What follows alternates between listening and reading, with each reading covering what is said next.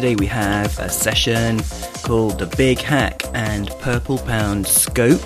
UK Disability Charity are going to give us the lowdown on this really ambitious project that is underway, trying to win the case and provide really valuable resources to help industry get up to speed on inclusive design.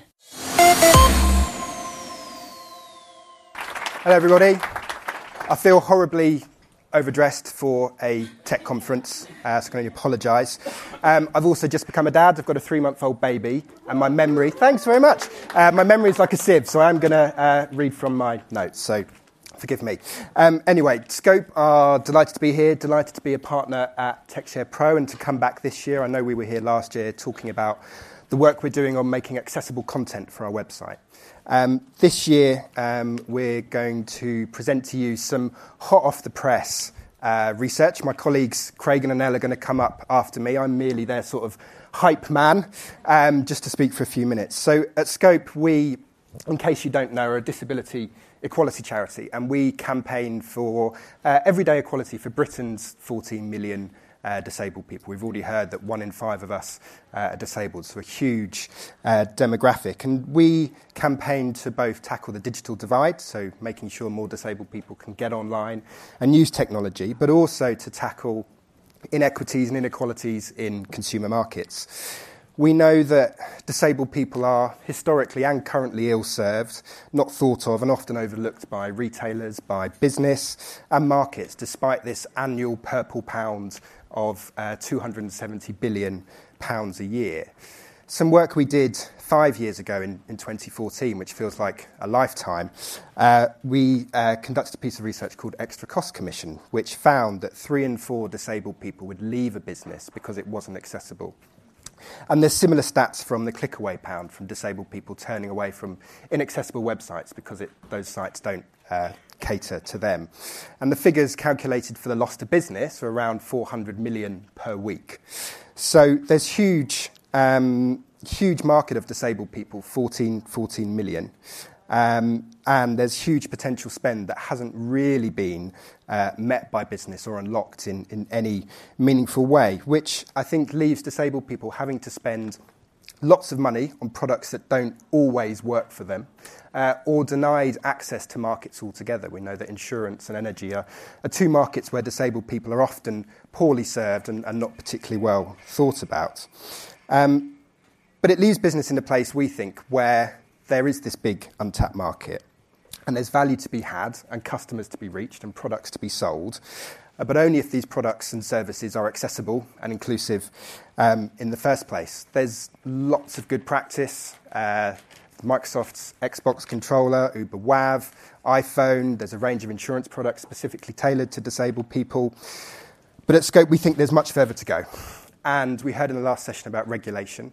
I think some regulation is beginning to catch up. Uh, we have the public sector accessibility regulations coming into force, um, and we're seeing some regulators in the central markets beginning to recognise that they do have powers already to, in, uh, to enforce accessibility. So, Ofgem, the energy regulator, is taking greater steps to improve accessibility of price comparison websites, for example. These are things that don't need legislation, but do need uh, regulators to be nudged and pushed and to be told that they probably have powers already. They just need to think about them slightly differently. And I think most importantly for scope, we're seeing lots more disabled people take up action uh, and have their voice heard themselves. I think in a way that perhaps we haven't seen since the Disability Discrimination Act in 1995, where the whole community came together and really pushed for that groundbreaking legislation to be introduced beginning to see that more and more uh, on online accessibility and online um, legislation too. Which is why um, we at Scope have launched the Big Hack program. Many of you probably know Chrissy. I said I wouldn't point her out, but I just have. She's just here. Um, she is our tech digital inclusion guru. She runs our Big Hack program, which I know some of you are involved in, but would love all of you to be involved in, which is really about breaking down the barriers that disabled people face to buying and accessing technology, but also using things online as well. And it's a real call to action for businesses to get involved and crucially to work with us as Scope and to work with the disabled community on coming up with solutions that can make a real difference. You can find out lots more on our website, bighack.org, um, if you want to. The Scope team are here all day to talk to you about it. Um, and I think I'd now like to ho- hand over to Annelle and Craig. And in the words of Jennifer Aniston, here comes the science bit. And and Craig, over to you.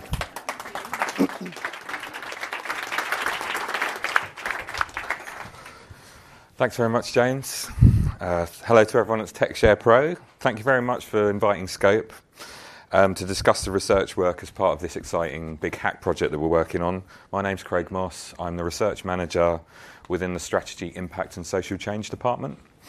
Um, I lead the research team uh, running an innovative program of qualitative and quantitative work, including economic research, supporting policy and influencing work at Scope. Um, the, aim of uh, this research work has been to provide us with information to prepare a compelling business case to persuade businesses to pursue inclusive design as part of a standard approach within their organisations. As a sneak peek into the content Scope will be making available as part of its Big Hack programme, the following presentation is some insight into that research work.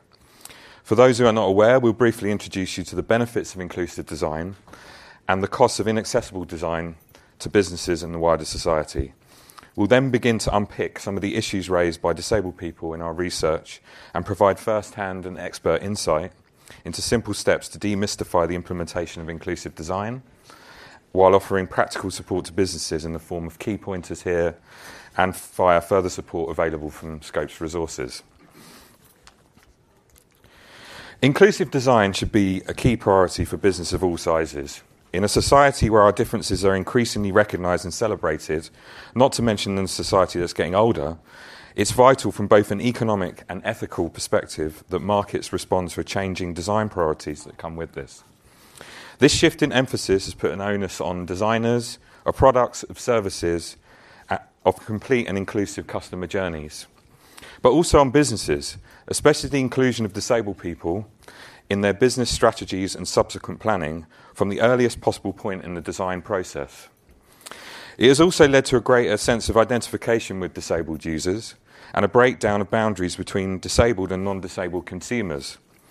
Business leaders and designers are increasingly recognise that their customers occupy a common spectrum of abilities and aptitudes across various areas rather than existing in two separate camps. So, inclusive design should matter to all, else, businesses and designers ignore or underestimate their full customer base and dismiss potential future key business as an afterthought.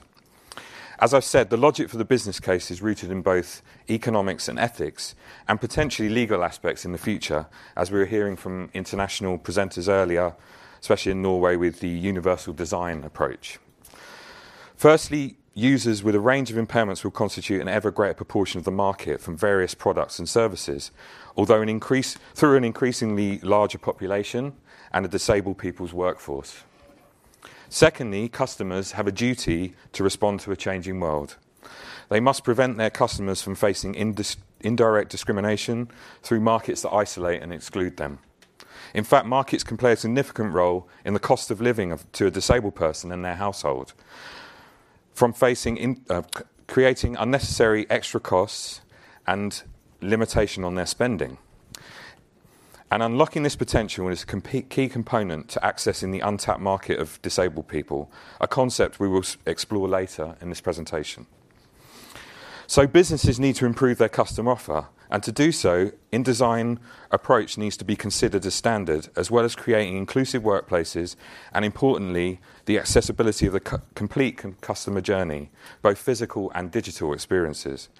But who are these potential customers and why are they worth such careful consideration if your business is to successfully access its full customer base? Disabled people are widely represented at all ages across every community across UK society, from the north of the country to here in London. As depicted on the map on the slide of the UK, the prevalence of disabled people ranges from a quarter of people in the northeast to 13% of people in the capital, some 1.2 million people here in London alone. And disabled people in the UK, particularly those with mild to moderate disabilities, comprise a greater proportion of the population than ever before. Although 13.3 million disabled people currently live in the UK, vast numbers of disabled people continue to be excluded or underrepresented from society or visible society, as the fantastic video at the start of the day clearly illustrated. And with the 27 million plus households that make up UK population, almost 11 million have at least one disabled person as a member. That equates to 40% of households in the UK. As disabled people constitute increasingly increasing proportions of the population, disabled consumers desire, demand greater and equal access to a range of products and services. The value of the purchasing power of these households with disabled people is well known, a concept introduced in 2012 called the purple pound. It is now a commonly used term for aggregate income after housing costs of households with at least one disabled person. Since it was first calculated, the purple pound has continued to grow, and from, from 210 billion pounds in 2013-14, this figure has stead, uh, risen steadily. Until now, according to Scope's recent calculations, the current figure is a staggering 274 billion pounds. I'm sure you agree this is a big number. And business are asking themselves why, when, and how can we tap into this promising market? To help address these questions and share some of Scope's research insights, I'll now pass you over to the lead researcher who has been working on our Big Hack business case research project, Anil.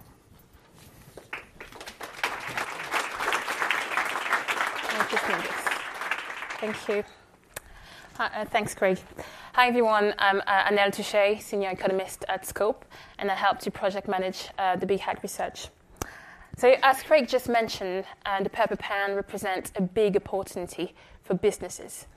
Um, it's essentially a proxy for disabled people purchasing power. And it is so as members of the same household do share their income. Disabled people have the means to spend However, it is something that businesses still need to respond to. So, in particular, we wanted to better understand the role of inclusive design in determining spending decisions. And so uh, we had two research questions. The first, yeah, I should press the button. the first, how do disabled people or households with disabled people spend overall? And the second question was, uh, what's the role of inclusive design in um, uh, determining spending decisions. So we've used a mix of primary and secondary research to answer these questions. On the first question, we uh, partnered with a company called Trajectory. Um, it's a company that specializes in secondary research, data modeling, and forecasting. We use secondary research uh, to use um, uh, using national data sets such as the Living Costs and Food Survey or uh, the Family Resource Survey to come up with average weekly spend for both households with disabled people and households with non disabled people. So then this allowed us to make comparison between the two groups and also allowed us to have breakdowns of average weekly spend by income brackets, um, type of impairment, um, but most importantly, by spending categories such as education, uh, recreation, transport, etc.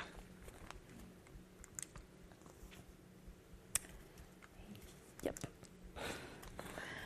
Uh, this is a quick illustration of uh, the top 10 spending categories of households with at least one disabled person.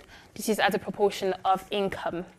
And it's, it's, it's interesting to see that uh, personal transport, such as cars, um, motorbikes, for example, um, account for the second item when it comes to ranking, and public transport account for um, the last item of um, household with at least one disabled person income.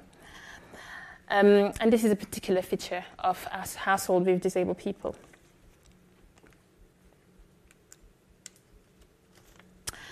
So we then looked at um, the size of the spending differences between the two groups. And as we just saw, households with disabled people tend to overspend in personal transport and also personal care, but they tend to underspend typically in education, public transport, um, and entertainment.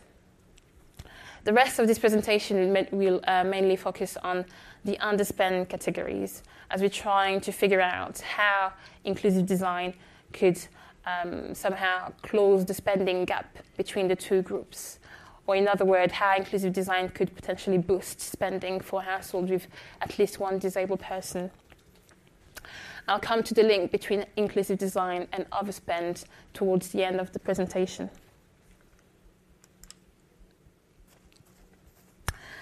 So, um, spending decisions could be explained by a list of socioeconomic factors, including income, age, even preferences. But for the sake of simplicity, we controlled for at least disability and income. And we did so by um, uh, computing average weekly spend as a proportion of income and then comparing between the two groups. So once this was done, the next question for us was so, what's the role of inclusive design in all of this? And to answer this question, we then partnered with a company called Open Inclusion that specializes in um, supporting businesses to um, come up with products and services that are inclusive for everyone. So together we um, co-designed a survey that was addressed at 234 disabled adults everywhere in the UK and the aim of the survey was to allow disabled people to tell us about their own experience of inclusive design and how this is impacting their spending decisions. So, this is just to give you a quick presentation of the, panel. Uh, here, um, we see that uh, essentially the age distribution is following uh, what we've seen in national data sets. Um, so is, it is representative of um, you know, what you would find in the data sets such as the Family Resource Survey, for example. Again, this is a, uh, breakdown uh, sorry, by impairment types uh, of respondent in the panel. Um, essentially, uh, again, as expected, it is nationally representative. Um, mobility is the most common impairment, uh, and this is mainly driven by the older population. The impairment, just for you to know, do not add up to 100 because respondents could have more than one impairment. Right, um, now to the key findings. So, when we asked the panel if they thought businesses were losing out because of inclusive design, three quarters said yes. That's 75% of respondents saying that businesses are losing out because of inclusive design. So that means disabled people are confident about the impact this is having on businesses. And this is one uh, quote from um, one of the respondents.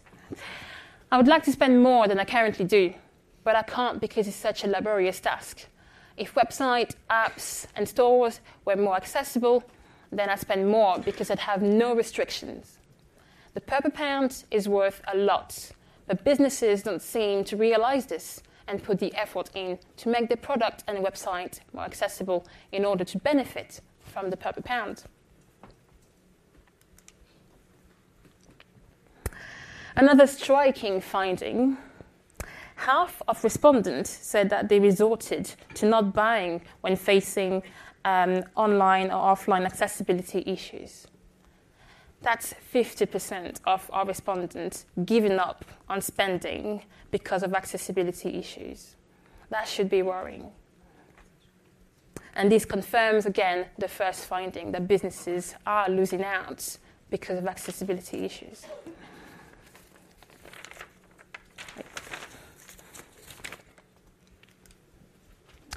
So, here, uh, as part of the survey, we also asked our respondents to share uh, feedbacks about the um, digital experience. Uh, so these are, these are just a few quotes that we wanted to share with you. If websites aren't accessible, I won't buy from them. If venues are not disability aware, I won't return to them. There is an untapped market. Most visually impaired people shop online. If websites were more accessible, more visually impaired people would spend their money and companies would make more money.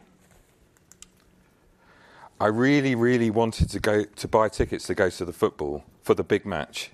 The timeout clock on the website kept finishing before I did. It was too hard. I ended up not going.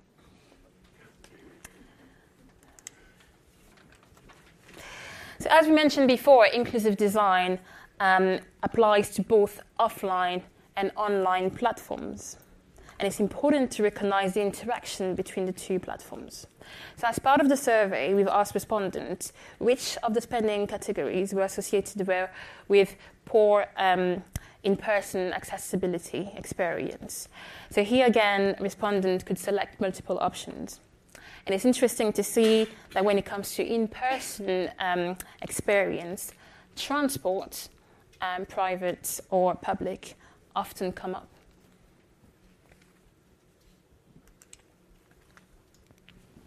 So again, here are some feedbacks about offline experience. Currently, I live in a village outside a major town, and the buses are like hen's teeth. That means they're rare, by the way, if no one knows that. I didn't know. I love to spend more money on the train, but I can only ever travel in one direction, as at the station, there's no way over to the other platform, apart from from the stairs and, and a bridge. Went to a caption film which had no caption, so I had to leave. I wanted to order an item from Sports Direct online, but their website wasn't fully accessible with my screen reader. The buttons on the website weren't labeled properly, and so therefore I decided to try shopping through their app. But I found their app to be even worse. I couldn't even select a category this time round to select my product. I then had to go to the store, which by itself was a hassle as a blind person. But when I got there, I was told the product was out of stock and I should order it online. I tried explaining the issues I had with the website and the app to the staff in store, but they said there was nothing they could do about it. So, here again, the Sport Direct experience is a perfect example of the interaction between online and offline platforms. They do go in pairs. So, better inclusive design cannot just be about better accessibility online.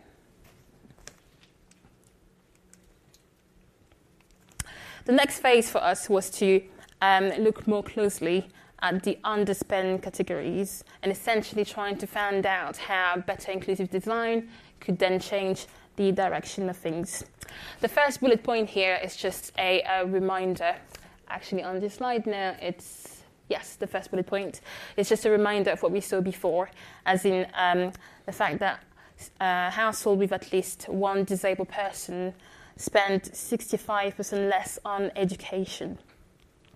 And from the survey, we know that 33% of respondents said that they would like to spend more on education, but they are currently prevented from doing so because of accessibility issues. Here, education uh, includes school fees, uh, university fees, but also online training, conferences, etc. That's one of the quote again. If I was share the learning resources course was truly accessible, I would be more likely to partake in extra education. Again, uh, public transport was the next underspend category, with households with disabled people spending 31% less as a proportion of income. Um, and from the survey, we know that 22% of respondents said that they would spend more on public transport, but they are currently prevented from doing so because of accessibility issues. My worst experiences with accessibility have been on public transport, which is the most important thing to someone with a disability. I would be happiest to spend money on it if it was more accessible.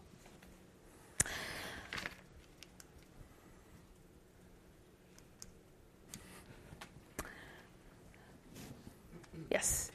Finally, uh, 67% of um, households do spend, um, uh, sorry, 67% of respondents said that uh, they would like to spend more on entertainment, but they are currently prevented from doing so uh, because, again, of accessibility issues.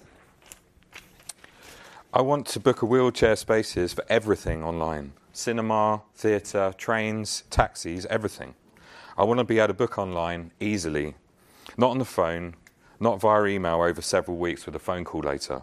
I want all of it to be bookable online and easily. I would spend much more on entertainment if cinemas and theatres had more audio description and touch tools. If Amazon and Netflix had better info about where audio description was available. I particularly like uh, this stat because it reveals that there is a strong demand uh, from disabled people um, for entertainment. Yes, disabled people are willing um, to spend much more on entertainment, to go out and have fun like anyone else. And they're also able to do so, like we've seen with the Purple Pound. And that very often goes against what people, or the way people tend to think about disabled people. And a good chunk, actually, of poor accessibility testimonies we received were regarding entertainment. So let's summarize what we just discussed today. Unlocking the Purple Pound potential first demands a solid understanding of the common patterns preventing disabled people from spending. So here I came up with an illustration of common spending patterns using testimonies collected from the survey. So let's use a hypothetical case where I'm disabled and I'm trying to buy, to buy a pair of shoes, for example. Assuming, um, um, well, we're starting with the capacity to spend, that's the purple pen. And then assuming I'm uh, going to a shop or a store, uh, so that's the in person experience. So typically from the survey, we uh, collected that uh, the typical issue would include physical access, store environment, even payment methods.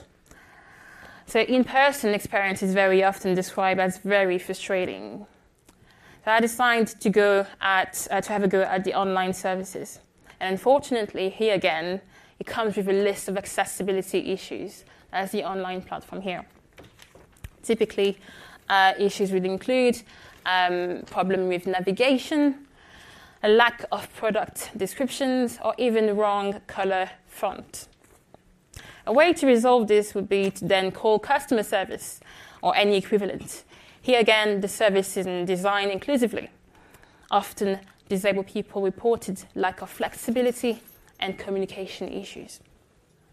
Now, it doesn't have to follow the order I just gave it. You could start from uh, the online platform and then move on to in person, etc.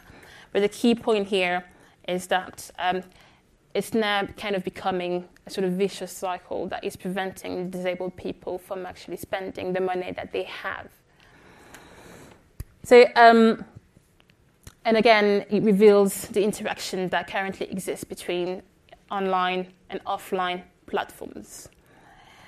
So at this point, um, this is what would happen then if uh, the issues aren't addressed. There's two options either exiting, so that just means deciding not to spend, or facing extra costs of disability. So, um, by extra costs of disability, I mean um, costs that are imposed on disabled people uh, that are directly linked to their condition or impairment. And this is often triggered by a lack of supply of products um, in the market, putting an upward pressure on prices. But it also could be triggered by um, websites, for example, that are not making clear uh, or accessible, you know, um, price comparison, for example, that would prevent disabled people from striking the best deals or to have access to really good information.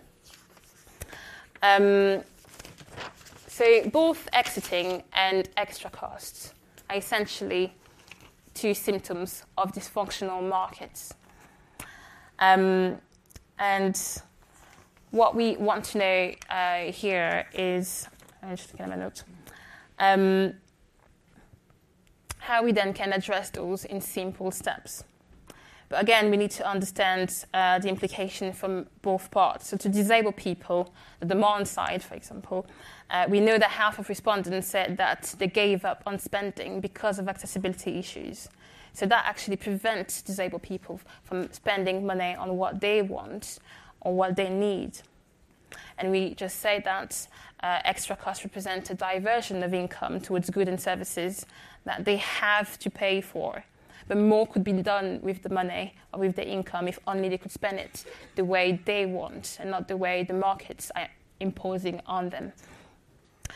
So then to businesses on the supply side of the equation, uh, extra costs imposed on um, disabled consumers represent missed opportunities. I often use the example of specialized bikes for children with disability or electrical um, wheelchair costing in the thousands of pounds. This is inefficient simply because only few consumers would be willing or even able to put so much money in just one item. Most uh, people just decide not to face these costs and not to spend. So essentially, here, profit could be maximized um, if only uh, those very simple uh, and small accessibility issues were addressed. And this doesn't have to be rocket science. Um, better inclusive design is not out of reach. That's the key message here.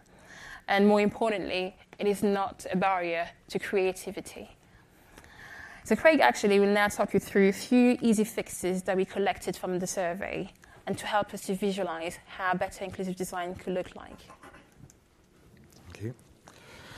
Probably the most well known issues, yet still frequently not addressed, are physical aspects of an in person location, such as the store or the venue. Prohibitive routes, multiple steps, or lack of or broken lifts can prevent disabled customers from visiting or having a satisfactory customer experience. And restrictive paying experiences can stop or turn people away at the key transaction stage.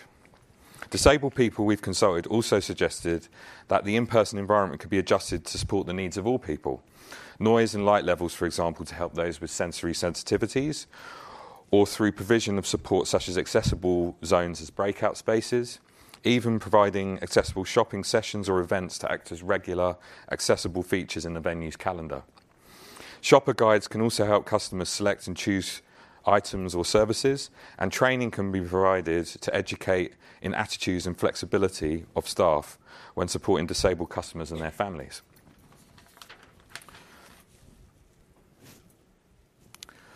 The telephone route, the channel to which disabled people are frequently pushed towards, often fails in many simple ways.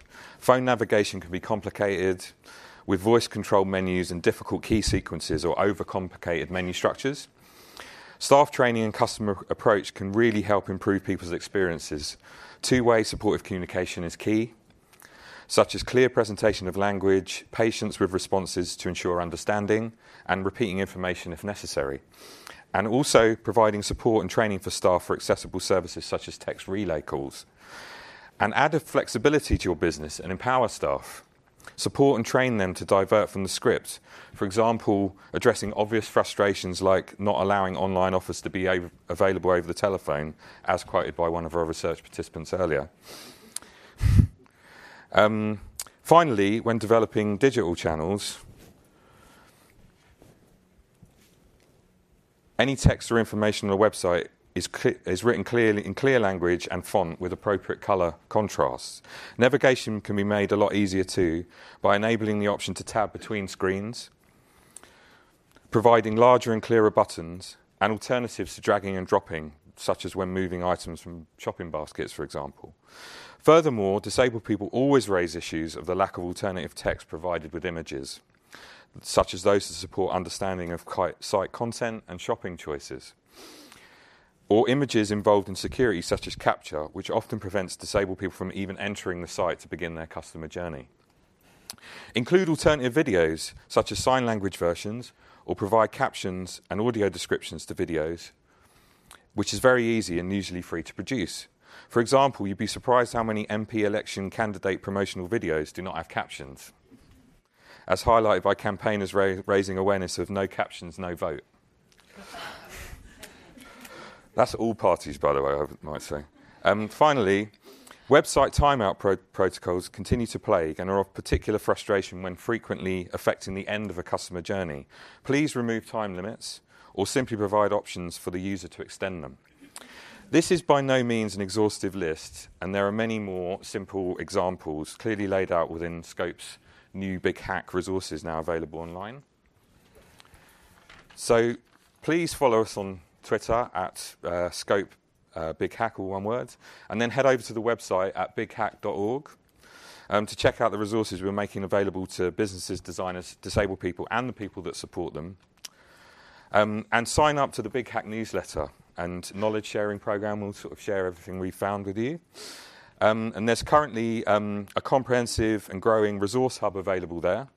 And then we'll be creating access to the business case research that we've been presenting a sneak sort of initial preview of here, and a sort of very exciting interactive reporting tool, hopefully, and analytical information.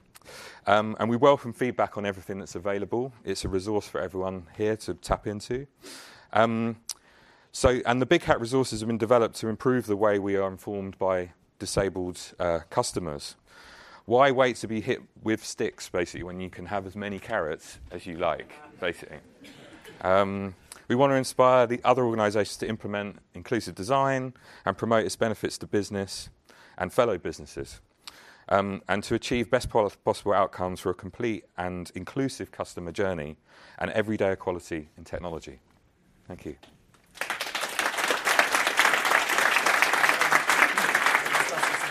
Yeah, sure. I've got a couple of questions here. Um, thanks, that's fantastic. Uh, the most popular one is where can we find the numbers? Are you going to publish the research? Is it going to be made available? Yeah. Yeah. We're working on how best to present them at the moment. It'll be available through the website, so do sign up. Mm. Oh, thank you.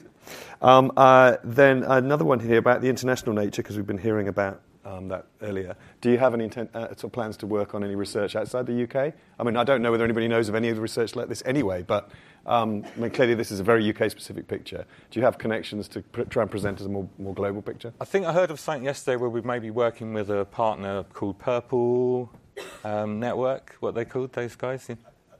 Purple. Oh, they're just called Purple. Okay, yeah. nice the theme there. I like that. Yeah.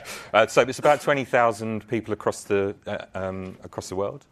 So, and they are people in work um, mm. age, you know, working age, 16 to 64. So. Cool, thank you. Uh, there's a little competition going on here in Slido between who can come up with the best David Bowie uh, reference. Major Tom's wife versus Ground Control. Um, I just let you know those are the, that's the leaderboard. So Ground Control said, what industries or websites did research participants find the best and easiest to use? That would be revealing, wouldn't it? You have to come to the website. So there is an answer, okay. but there is an answer. There is definitely. There's lots of businesses mentioned on there. Uh, within the detail of the yeah, that's it. I yeah, assume, yeah, yeah. yeah. Um, and um, uh, the the other question about accessing the research um, that I was I was thinking about what you're intending to do next. Is it is this a, st- a stepping stone to other further deeper research, and based on what you're finding now? Absolutely. Yeah. Do you want to say? Yeah, definitely. Um, so today was just a teaser, really. There's a lot more numbers and analysis that we've done um, and available on the website. But essentially, our focus for us would be, you know, we, we have a strong public um, policy and public affairs team, and we're trying to have a sense of prioritization. So what we'd like to do is to know, uh, you know, which sectors, for example, are uh, the worst at inclusive design, and we'd like to focus on them. So we'd like to have, you know, more in-depth analysis um, by sectors, but also ideally to be able to come up with um, the kind of profit loss by day or hours okay. uh, by businesses in the UK. So that would take a bit more time and resources, but that's the kind of aim. Great, cool, thank you. Well, thank you very much. It's fantastic to get that, that, that, picture so clearly there. So thank you so much for your time. Thanks very much. Cheers.